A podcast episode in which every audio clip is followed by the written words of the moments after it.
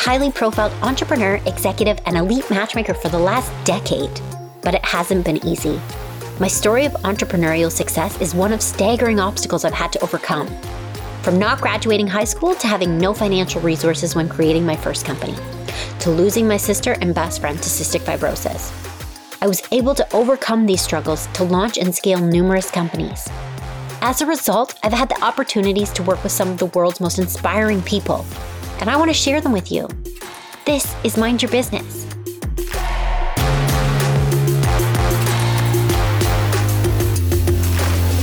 So, thanks for chatting with me today. Thanks for having me on. It's been a pleasure just chatting with you over Instagram DMs. Yeah. Now, you are an influencer. Tell us about yourself. What does that entail?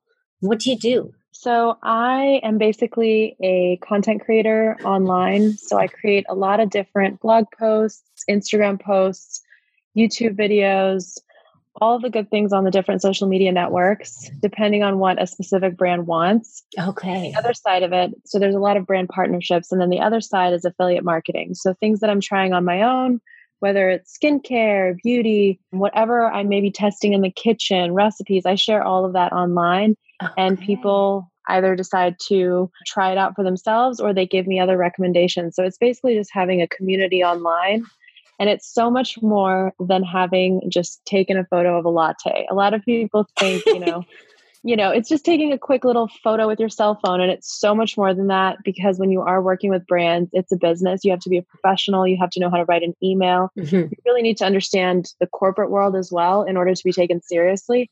And I think that's a big element that's definitely missing in the space. Mm-hmm. But don't get me wrong, it's really fun going on amazing trips and sharing your own yes. life is a really good time. So what's the the main platform that you use? Instagram is definitely Instagram. the main one that yeah. I've used, yeah. And mm-hmm. how many followers do you have on there?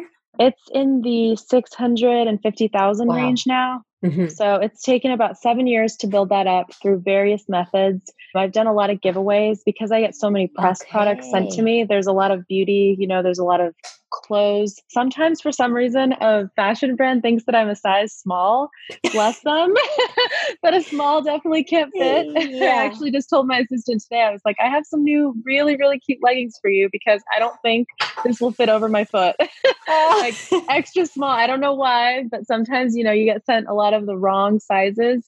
So I do a lot of giveaways. I just want to give back. And then there's always cash prizes, giving away an iPhone, you know, all of that okay. stuff. So it's been a lot of back and forth because I think if people in today's day and age, there's we're so busy. We're always running from place to place. Mm-hmm. If you take the time to interact with me or send me an email or respond to my newsletter, why not give something back to you That's because amazing. you've already invested a lot of your time into whatever it is I'm doing. So I'm really, really big about giveaways and just getting rid of a lot of the things that I get because I can't use all the skincare. There's not enough face for all the products. So, when you signed up for Instagram originally, were you thinking of it as a potential business opportunity? No, I was actually using Instagram in the very beginning using those awful filters. If you remember, like the toaster filter and like where it turns your entire picture like this bright orange. Yes. I was just doing it back then for fun. Sure and me and my friends would want to, yeah, we all used it back then, back in like mm-hmm. 2010, 2011, where our whole face was just orange. It was like yes. a competition between your friends who could look more tan with the filter. So at what point did you think, okay, like this could actually be my job? I think it was in 2016 2014 i started to make a little bit of money. I think i got my first like $50 deal and i thought oh my gosh you know i was like i was talking to my fiance i was like oh my gosh $50 you know it was ah. so exciting that it was you know finally a thing and i've worked so hard. Yeah. i stayed up really late a lot of the time just writing blog posts and so in 14 i thought okay there's some money to be made here and i was still thinking it totally a hobby there's no way this could be a business because back then it was really Michelle Phan and Zoella were the only ones in the beauty space making any money. And they had, oh. you know, six, seven million YouTube subscribers. Wow. And yeah. YouTube was really the way to make money because you got paid per view. Mm-hmm. So if a million people watch your video, you're getting a nice paycheck every month. Mm-hmm. So that's when I just started to see a little bit of money, but it was in 2016 where I truly felt that this could be my job because every year since 2014, I had tripled the amount of money I had made. And obviously, when you start, you know, with five, ten thousand dollars, it's not a big deal. But when you start seeing that incremental increase, it starts to make you more confident, and then mm-hmm. you start to mm-hmm. focus more time into it, knowing that there is this potential output.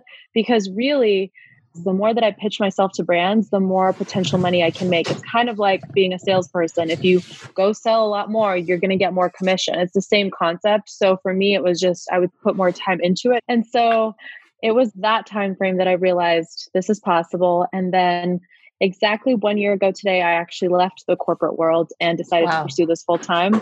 So it's weird that it's been a year. I know I told you that, and I'm like, it's still kind of strange that it's already been a year because it feels like it's flown by, but it also feels like it's been a really long year. Yeah. It's really hard to explain because I've worked so hard and I've stayed up even later than I used to because now that it's my business, I'm going to put all mm-hmm. my time and effort and passion into it.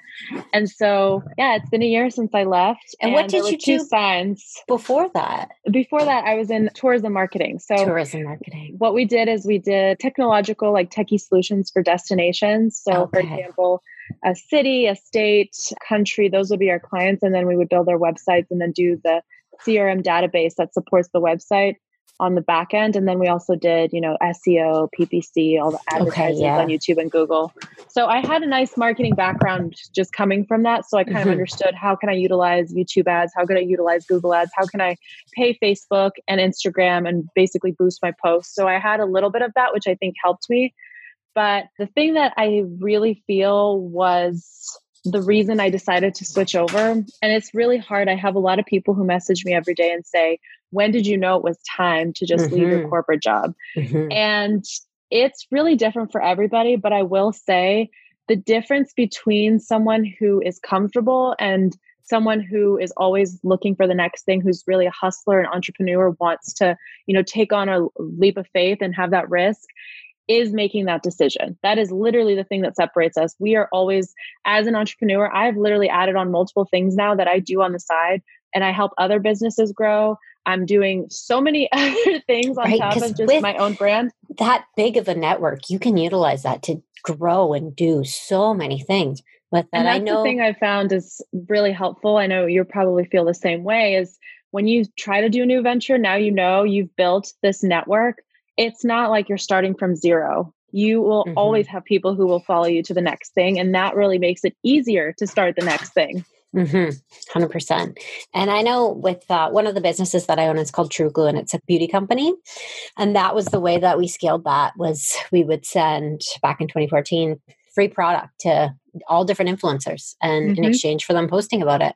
And it worked. It was amazing just I couldn't believe it. We still do it to this day. Actually, we send it out, but yeah, it was shocking back then, especially, and even now, a lot of like our clients in the marketing world don't understand exactly the power with it, or you know, they'll say like, "Why would we pay for that?" Yeah, because they don't see what they can actually get from it. Yeah, or you know, wouldn't they the... just be happy with free product?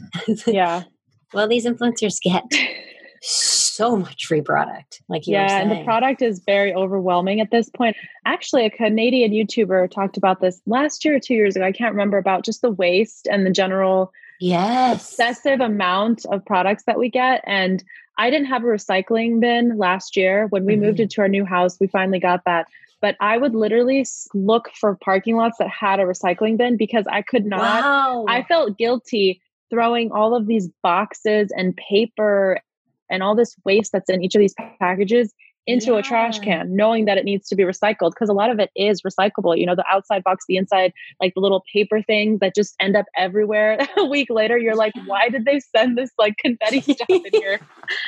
But I mean, it's a lot of waste. And to send me 50 shades of one foundation is ridiculous. Yes. But I also see the press side because they want you to say, okay, we're very inclusive. We have 50 shades. Mm-hmm. It'll be for everybody. And they want you to share that with your audience. So I get that side of it.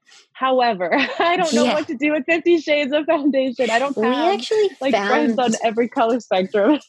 we found something really neat a few months ago, and it was these packages that are made from dirt. They're mailers and boxes that Whoa. Yeah, they're made from compost and after you get the the package and you're done with it, you can just bury it in your garden and it decomposes. That's really cool. Mm-hmm. See, so that's really good marketing.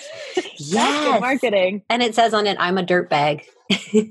that's so dirt. cute too. That's really, mm-hmm. really good marketing. They have different sayings and whatnot on it, which I think is super important. And I hope eventually that everyone will start moving in that direction. Yeah, I hope so too. And like I said, I've kind of asked for certain brands not to send me their product because I'm just not interested. I don't yes. know sometimes how they get my information, but I also feel guilty sometimes giving that to somebody else because if mm-hmm. I don't want to use it, why would I give that to anybody? You know what I mean? Why would I give that to my mm-hmm. friend or a follower if I'm not even wanting to use it? That doesn't make somebody excited. Mm-hmm. So some of those brands I've just said, please don't. let's, just, yes.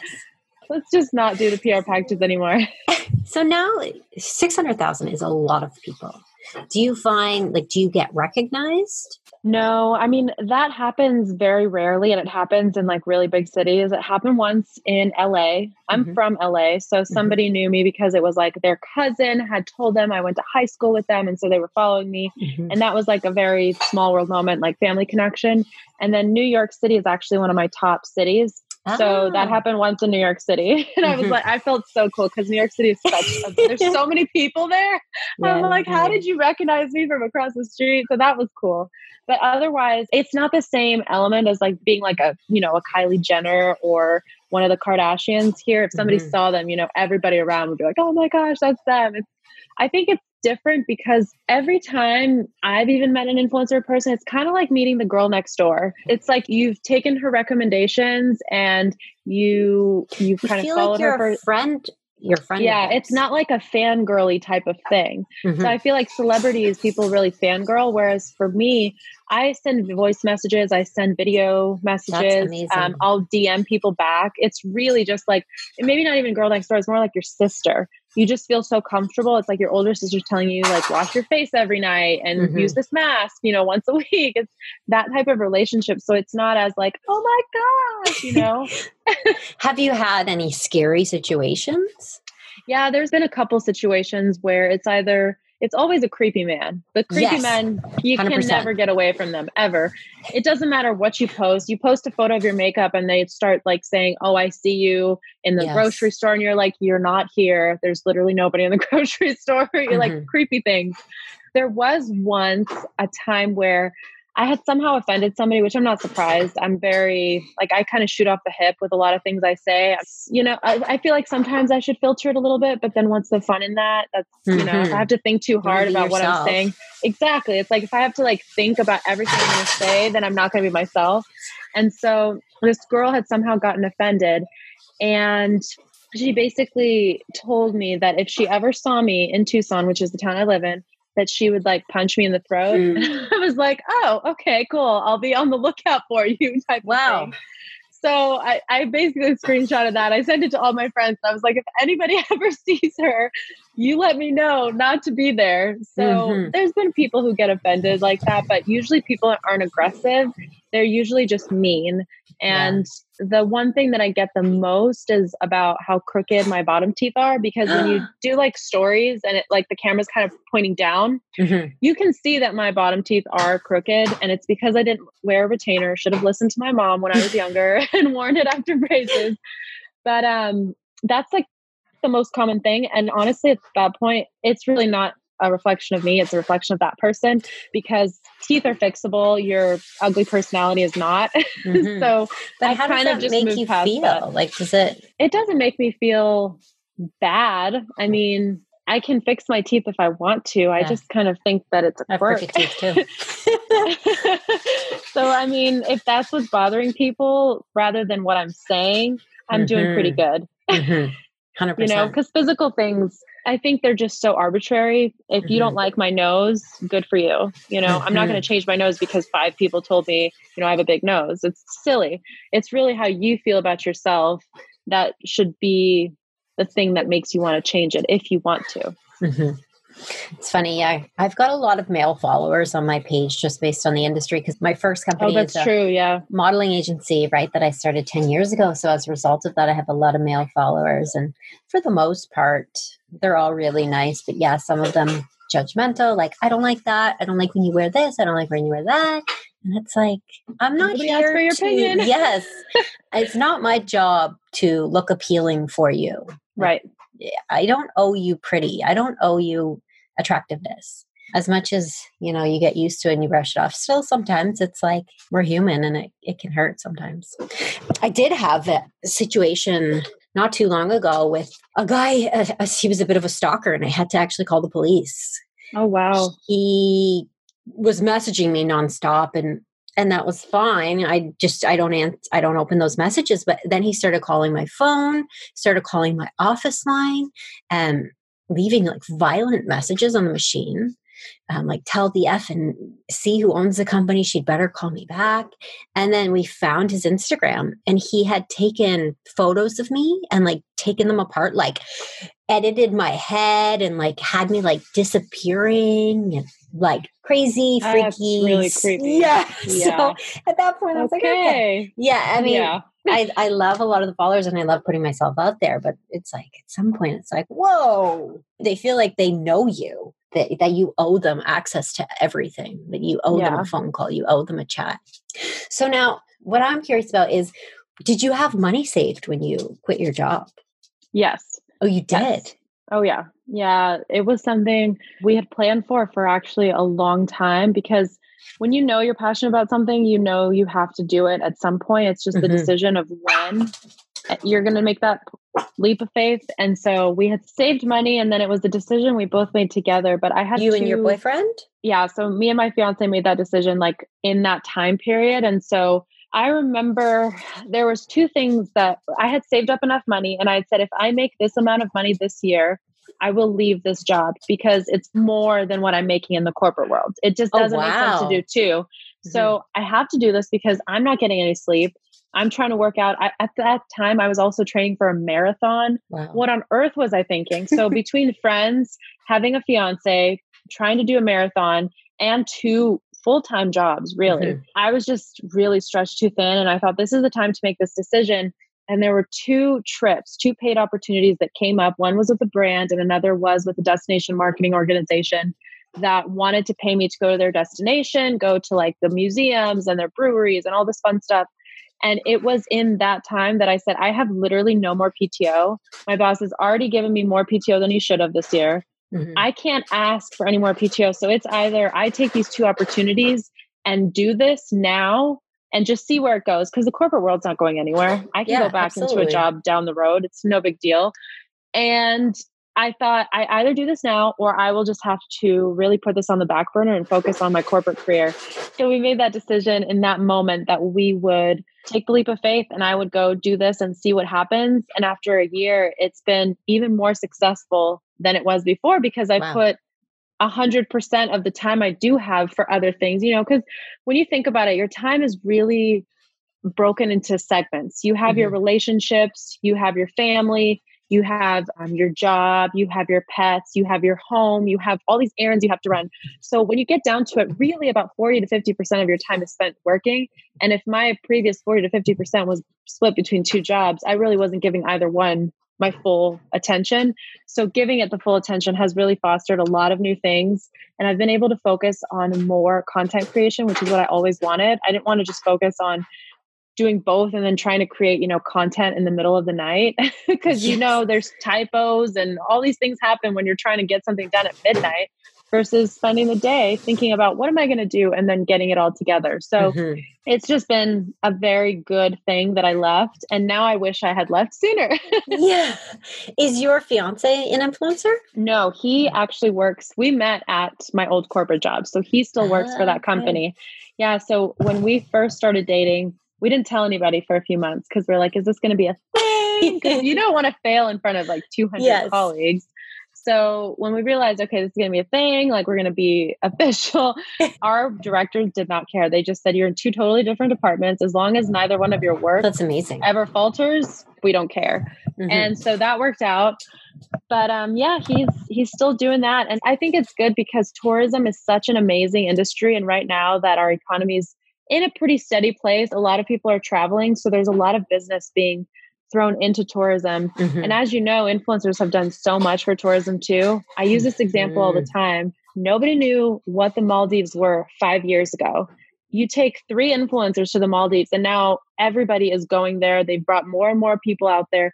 We Amazing. all want to go to the Maldives now, but literally nobody knew about it. I had no idea that it was off the coast of India five years ago. And now I'm like, I know exactly where it is. I know how long the flight is That's from the hilarious. mainland to like, it's crazy how much information you get because we're all consuming it on social media. We're yes. consuming it on Twitter, on Instagram, on Facebook. And it's just crazy how that's even helped tourism overall. So, are you a photographer? No, I'm, I'm definitely not a photographer. I take some product shots if mm-hmm. I have to, but most photos are taken of me as a subject. So someone else is always behind the lens. Mm-hmm. I've had a really good time finding photographers in different area codes. So I have like a New York City photographer, I have my LA photographer, a San Francisco photographer, London photographer. Mm-hmm. Um, I've kind of found like the person I really like in each one. And then Aaron takes a lot of my photos as well. So if I need to do any campaign things, he takes the photos here in town, product shots, all of that. So I don't think you could be a really good influencer without good imagery, and you need someone who can help support you. There's been women tell me that they use tripods and I think that's also amazing and very mm-hmm. empowering. But I feel more comfortable when there's somebody like I show them what I'm looking for. I give them, you know, examples. Mm-hmm. This is what we're going for. We need a close up of this. We need a close up of that. And then they shoot it. That's really how I've found the most success. Do you find people react more to the actual image or to the caption that you write with it? I think the images for sure. One of the, my most recent ones was at the Grand Canyon, mm-hmm. and I mm-hmm. was standing kind of close to the tip, but it wasn't really the tip. It's just an illusion. Mm-hmm. You know, mm-hmm. there's like multiple layers of like rock below that mm-hmm. tip, but it kind of looked like the very edge. And that was really powerful, I think, because it's such an amazing backdrop Mm-hmm. There's really nothing people can say. I mean, my caption was kind of funny. I said, "Here's to the weekend, make it grand." But but I think people just respond. I saw a lot of people saying like, "Oh my gosh, you're so close to the edge." mm-hmm. So I think that the image really speaks more. I do find, depending on your audience, obviously, um, the age and the maturity level, there are girls who do a really good job and post like five or six paragraphs as their caption. Mm-hmm. And I mm-hmm. used to be that person. And then I went more to like two paragraphs or like a full paragraph. And now I'm kind of in between of like maybe one, two sentences. And then sometimes if something's really meaningful, come up with a caption. But it's really hard to write something deep and insightful every time you post if you're yeah. posting every single day. So if anybody expected me to write a paragraph or two every day, like not happening. it's funny because I was trying to, you know, put more time into my posts and I was really taking time to write things. And then the other day I looked back at the analytics of everything and the ones where it was just a short little tiny caption got way more engagement and way more follows as a result than the, yeah. the big long ones. Yeah, I think so sometimes it's based on people's time and the amount of time. If they see a really long caption, they're like, I'm not even going to like this or engage because I have to invest more time mm-hmm. and I have to mm-hmm. really want to read it. Versus if it's just a one liner, they see it and they're like, haha, that's kind of cute, like the photo. And honestly, I felt the same way too. There's been times where I see somebody wrote like, or it says long caption alert. I'm like, oh, nope. Yeah. not today. Yeah, I do the same thing too sometimes. I when I see it's it's huge and long, I'm just like, nope, not happening. It depends on like the time of day, what you're doing, how busy your day is. Like it's really based on mood. It's not a reflection of the person per se, but analytics will tell you otherwise. It's just really mm-hmm. the time and age we live in. Our attention span is so short. mm-hmm. So, do you love what you do? I do. I can't complain. I told someone recently, you know, when everyone gets together for the holidays or you have an event everyone's just complaining and saying my boss sucks and mm-hmm. oh work is such a drag i stay silent it's, a, it's a double-edged sword for me because if i ever do say anything and complain like oh my gosh I got these shoes and they were in a size seven and I'm a size nine and a half. They're like, oh, boo hoo, Ada, really? You got shoes sent to you. So I can't complain because mm-hmm. it doesn't matter. It, it doesn't matter what it is. People are like, shush, like you have it really good. So, what is your targets? Like, where do you want to go with this? That's something that I'm still trying to finalize because I have a lot of ideas and mm-hmm. I have mm-hmm. a full team that supports me. And we've talked about where we want to go next. And someone that's been really inspiring in this sense is Kaitlyn Bristowe, who is a fellow Canadian um, mm-hmm. on your end. She basically has a brand. She's been an influencer for years and she mm-hmm. gained all this fame from The Bachelor, but she's really done a great job of being an entrepreneur. She has her scrunchie line. Now she's got a wine label. Mm-hmm. She's got mm-hmm. all of these avenues. And I'm in the place now where I'm trying to figure out what is it that I want to create because I love so many things. I love traveling. I love skincare. Skincare is a really big passion of mine. Um, ah. I do like makeup, but I'm not, I've always been like the natural makeup girl, like mm-hmm. something for a woman on the go. Like we're not spending an hour doing 17 mm-hmm. eyeshadows. Nobody's got time for that, you know, like makeup artistry is just not my forte and I just don't have the time for it. So I've thought, you know, I love skincare. I love traveling. I love wine. I love old fashions. I'm trying to like figure out, you know, I love Where so many things. Next? Yeah. Where does that take me? And what am I, what do I want to stay up at night thinking about and making it better until it's, uh, you know, it's a business and it can be mm-hmm. sufficient on its own? It's just, I'm in that phase of trying to figure out what that is for me. And like I said, there's a lot of ideas. do you ever worry that, like, what if you woke up tomorrow and Instagram had closed? the thing about that, and this is why I love that I'm more well rounded than a lot of mm-hmm. influencers. There's a lot of girls who say that they're bloggers, but they don't have a blog. Mm-hmm. I'm like, that doesn't make sense.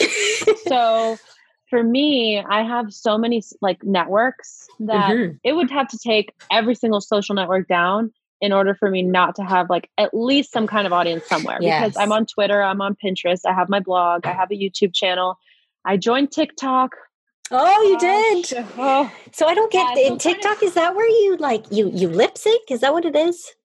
I mean, that's actually a good way to describe it. Honestly, that's part of it, but it's a lot of like challenges.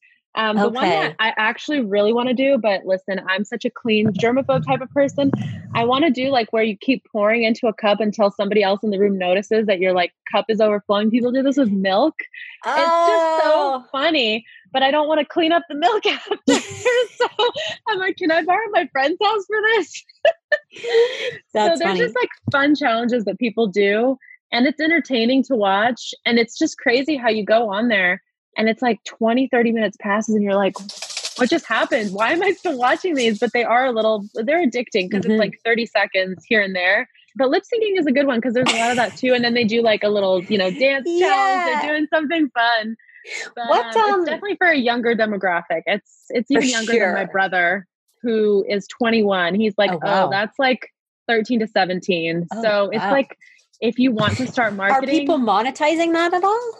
Yes, there's a lot of brands that are already monetizing on there, but it has to make sense for a 13 to like 17, 18 year old audience. Yes. So, so, how do they go about that? Too Faced and Benefit Cosmetics have already been advertising on there because when you're dealing with like a 14 year old, they're just getting into makeup mm-hmm. and mommy and daddy are buying everything. So if they want to mm-hmm. pay, you know, 20 bucks for a mascara or an eyeshadow at Ulta, that's the perfect person to actually target at that age group. And then you also want to get people younger. I think that's the thing where social media has also changed the way brands market if like let's just say some of these old timers like Dove and Pantene and Tresemme really wanted to do this right, they should be targeting the 13 year olds, the 10 to 13 year olds, because if they start using it now in 20, 30 years, they're still going to be a, a fan of the brand. And I think that's why some of these brands like Too Faced and Benefit are really thinking this through because they, these brands want to be around in 50 to 100 years. So why not market to people who are going to live another 50 to 100 years? Mm-hmm. It makes sense from that element. But then there's brands, you know, like a Louis Vuitton or a Burberry. Why, why on earth would they market to a 13 year old? 13 mm-hmm. year old isn't going to be able to afford that for a while. But there's still this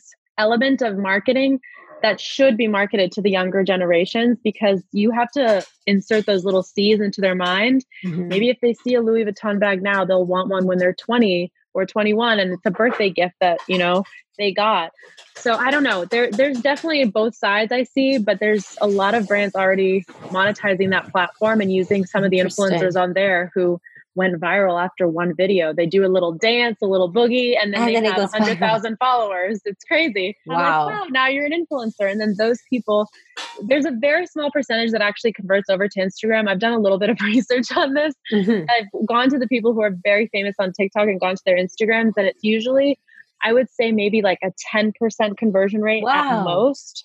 So if they have, let's say, 220,000 followers on TikTok, they have about 10% of that audience over on Instagram. And we hmm. know bigger brands and a lot of money is going into Instagram. So even that kind of helps them monetize because they can monetize TikTok where those deals are few and far in between. They can also use that tiny audience on Instagram. So it's not a bad gig for, you know, 16 to 18 year olds. How does uh, an influencer charge? How do you establish so, what your rates are? Gosh this is like the age old question and i'm actually i've been speaking to a couple of my friends on the pr side this week actually about this because it used to be that every 100000 followers you had you could charge $1000 for a post. Mm-hmm. then instagram changed the algorithm to no longer be chronological and now it's based on like the last few posts that you've liked from you know 10 15 people just like facebook is. So if you haven't liked joe's post from high school you're never going to see joe on your feed even though you're friends or you follow each other. So mm-hmm. now we're in this element where your audience is maybe only 30 to 50, maybe 60% of your actual audience. So hmm. it's really tricky to actually charge for that because why would a brand pay for you having 600,000 followers if only 300,000 actually see your posts. Mm-hmm. And that's really why I think, with a lot of the changes Instagram has made, I do believe they want to make some more money off of the fact that millions and billions of dollars have been made using their platform, but they've gotten zero dollars and zero cents from those collaborations. And that's why they're making it harder and harder because they want you to use their platform in order to make the money. So I've always brainstormed that maybe there would be some kind of tiered level. So maybe you could be you could pay $20 a month to be a creator to use their platform or something yes. like that where there's a system where maybe more of your audience can actually see your posts or it could just be that they want you to spend your marketing and advertising dollars on their platform so there's been a couple different things that i feel like maybe that's what instagram's doing but it's always hard to guess because you never know it could change next week how do you feel that people respond when you say you're an influencer? Like your friends or uh, family? Honestly, I don't even say influencer anymore. Well, all of them are still surprised. There's a lot of questions. Like, yes, a lot of my family still asks, like, who pays you? You know, yeah, is it through ADP? Like, how do you get a? Do you have an like, agent? Their platform, sort of. I have a couple different agents for different okay. things. I have like a travel agent. I have my business manager who's like my day to day assistant, and then okay, someone who books me for more beauty and fashion brands. So are so they going out? A couple different finding things. you work and bookings. Yes, yeah. yeah. And do you also pitch yourself as well to people? I do. And by me pitching myself, that's just my day to day assistant pitching me. So she takes the lead on those because there is an element to this where if you're pitching yourself from a PR or a brand's perspective, you're not a big enough deal, yeah. you need to have somebody represent you and Absolutely. actually believe in you in order for them to take you seriously. But also, they know that that person has to make sometimes 10 to 20% of those deals. So they know that you're not playing around. There's no games here. You need to actually come with like an actual number rather mm-hmm. than, you know, like you said earlier, if they're pitching us, like you can't just say we want free product. If there's an agent involved, the agent has to make money. So I think you're taken a bit more seriously and I've been in and out of it for seven years now, and I've seen pros and cons to both.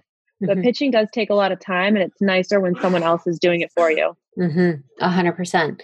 So back when you started getting a lot of followers, what was the change that you made? Like, did you just all of a sudden step up your photo game? That was part of it. And I had about 40,000 followers for like two years in the beginning because, How? well, well, first of all, I couldn't grow. That was really frustrating. But I got to 40,000 because back then, all I did was beauty reviews. So I would buy the newest oh. eyeshadow palette from oh. Ulta and I would say, This new eyeshadow palette from Too Faced or Urban Decay is amazing. The pigmentation like incredible. You have to mm-hmm. get this. And then I would also do the opposite and say, this was a $45 palette. It's a complete waste of your money. I'm going to go try to return it tomorrow. and so people would be like, were you able to return it? Can I return mine? Because I also bought it last week and I hate it. Yeah. And I was like, yeah, I was able to return it. Just tell them like it gave you an allergic reaction. You know, like I would basically give people tips on this is really good or this is really bad. That's how I ended up getting to like 40,000 followers. And that was only with flat lays. So I would take, I'm showing you, mm-hmm. I would take just products and I would put flowers and I would put like my laptop and a glass of wine and a book. And I would just create these amazing images of the products. And that's where I was okay. stuck at 40,000. And I thought, what do I need to do to get to the next level? Because I yeah. want to get to 50,000. And back then, 40,000 was a big deal but nobody was paying anybody with 40,000 followers because influencer marketing was still way too new. They were yes. really only paying people who had half a million, a million followers on YouTube. Mm-hmm. And so I thought, let me just see if I actually put this makeup on my face and you know, use the blush can this perform better than just me showing products? Mm-hmm. And sure enough, I started, I think the first few times I was asking my coworkers, I was like, can we like go for a walk and like I'll use this wall and you just like take a photo of me? And they were always willing to do it. I made some of my like really good friends today by taking long walks and being like, okay, this wall, let's try this wall. And then it just started to grow more and more then because I realized that photos with people and humans always perform better than inanimate ah, objects unless it's i mean an inanimate object would be you know products and your desk and your office and mm-hmm. they just don't perform as well because there is no human connection hmm. and i studied psych in college and i kind of like went back to some of my old textbooks and i was trying to like read about what is it about other humans and people in the image that makes you feel mm-hmm. like you want to support the photo more and it's basically the fact that we are all wanting like a connection we want to see humans we want to see like what does it actually look like on a person like i don't mm-hmm. want to just see the color of the blush because that color does nothing for me. But if I see your complexion and I see the blush on you, okay, maybe that's a little too red for me, or okay, maybe it's the mm-hmm. perfect mm-hmm. pink shade for me. So that really started to change the game then. And then I think I made it to like a hundred thousand, and I was like, woohoo! I'm at six numbers. This is great. Or what is it? Five zeros. it's like this is so exciting. Like mm-hmm. I'm gonna make it. And again, when I hit a hundred thousand, nobody was getting paid for this yet. It was still so new and brands didn't have money. Now brands every year in their marketing plan is putting more and more money hmm. behind influencers. Interesting. So as I grew, I was just like, okay, like I don't know what point I'm going to grow to like I can actually like make this a job. And that's when I started realizing in 2016 brands had smartened up. They had moved marketing dollars directly yes. over into influencer marketing and I thought, okay, I'm getting a lot of deals here. There's a lot of platforms and like agencies doing this, so it's possible. Mm-hmm. So, I mean, obviously, you get approached by products and brands that you probably aren't the biggest fan of. At what point do you say, you know, this is a job, I'm just going to bite my tongue and promote this product? And how do you decide, you know, when do you stick to who you are and being authentic? So I can truly say I've never taken a deal of a product that I didn't actually use or love myself. Mm-hmm. And when I had the corporate job, I really had no reason to. I was like, I'm getting a paycheck. I don't need yeah. to, you know, take this random like tooth whitening thing that's probably not going to work and make my teeth super yes. sensitive. I don't need to take that because I don't need the money. The charcoal and, craze. I mean, I will say there are really good toothpaste and I do love toothpaste, but I think the whitening, I've tried a couple, they make my teeth so sensitive it hurts to eat for like 3 days. Yes. So I knew when a lot of those like smile whatever clubs and put the whitening I was like no, not going to do it, not going to be me. So every time I got approached I just said so sorry, it's just not a good brand fit move on, you know? And there are a lot of times, and there are some amazing brands that I work with today that have just been so great. They give me products to do giveaways, especially with the holidays coming up. I really want that free product because it's better on my side of things because I don't have to spend the money for it. It's nice when they gift it. But some of them just don't have a budget, and it really does stink in the long term because mm-hmm. there's some mm-hmm. brands that I've supported for three, four years because I genuinely love them. And I always think, okay, they grew from influencers. They're growing, they're growing, they're growing. When are they going to grow enough to like actually be able to pay for some of this work and like pay to buy my images, mm-hmm. etc. And sometimes it doesn't happen and sometimes it does. And this year was the first year that a brand that I've supported for the last three years finally came through and said, We have the budget, we can pay your raise. And I was like, Oh my gosh, like this actually worked out for me. You know? Wow. And it's a brand I've used for three years. I love their product. And so it does work out sometimes, but I also feel like you can definitely get taken advantage of as well. And that's yes. why a lot of people who are in the million plus range never even play those games. Like you can't get a free promotion out of them to save your life because their agent would rather rip your head off than have them yes. do any free work. And so there is this element of I had supported two really big brands here in the US for a long time, since back in 2013. And they ended up picking ambassadors. They had a whole program.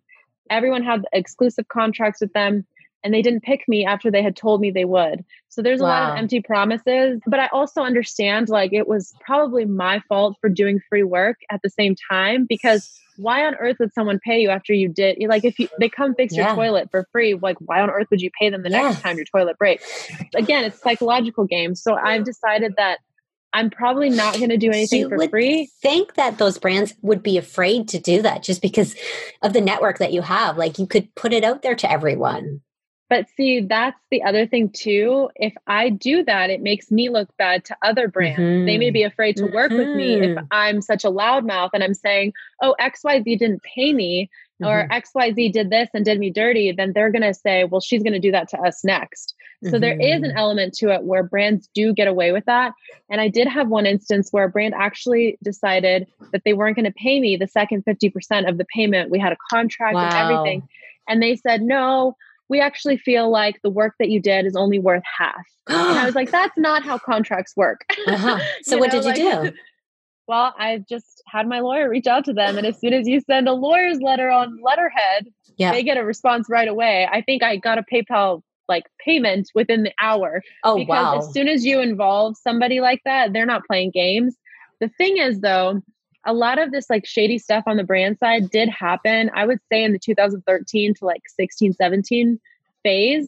Now they don't really play those games anymore because they know how serious it is and they don't want to deal with the legal fees. But in mm-hmm. 2014, little old me with 40,000 followers, they probably assumed I didn't have an attorney. Mm-hmm. But hey, I also have a mm-hmm. corporate job, so I can afford an attorney if I need to have one, you know, in the moment. And I think mm. that would scare anybody. If you get a letter, you're like, oh, oh, she's got an attorney. yeah. So if you were going to give someone your top tips to grow their following, what would you say they are? top tips to grow following, I would say growing the following. I think you do need to use hashtags, but not a hundred. Okay. Yes. I think you need to use some of the most common ones, but you also want to make sure that the hashtag doesn't have like a large amount of posts because mm-hmm. it's impossible to find your post that way. So you need okay. something that has like 20,000 posts mm-hmm. with a hashtag, not 5 million, because yes. it's 5 million, nobody will find your photo. I am a big advocate of giveaways and partnering up with some of your favorite girls.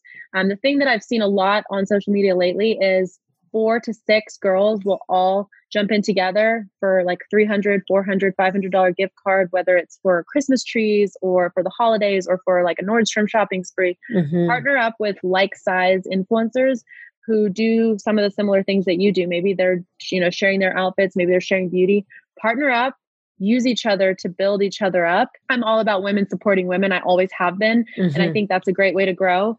And then again, just giveaways on your own. Do something by yourself. Give away a box of beauty, give away a hundred dollar gift card to Target, whatever it is. Mm-hmm. Those always help. And then there's also a lot of Facebook social networking groups, depending on if you're a mommy oh. blogger, if you're like a lifestyle blogger, if you know you're a foodie or a chef, or if you're just super into fashion. There is literally a Facebook group for everything because so many people want to connect and you can help support each other. You throw and bounce ideas off of each other. You can hmm. even do meetups locally. So I think that's been really nice. And the other thing too is I always find it so important for anyone who wants to be an influencer to have their location and their contact information in their bio. So many girls do not have their email address in their bio. Mm-hmm. How is a brand supposed to reach out to you? They have 5 mm-hmm. seconds. They're not going to your blog and then going to your about contact me page, like going through this. I've noticed that a lot. Yeah. Yeah. You got to have your email address in that bio.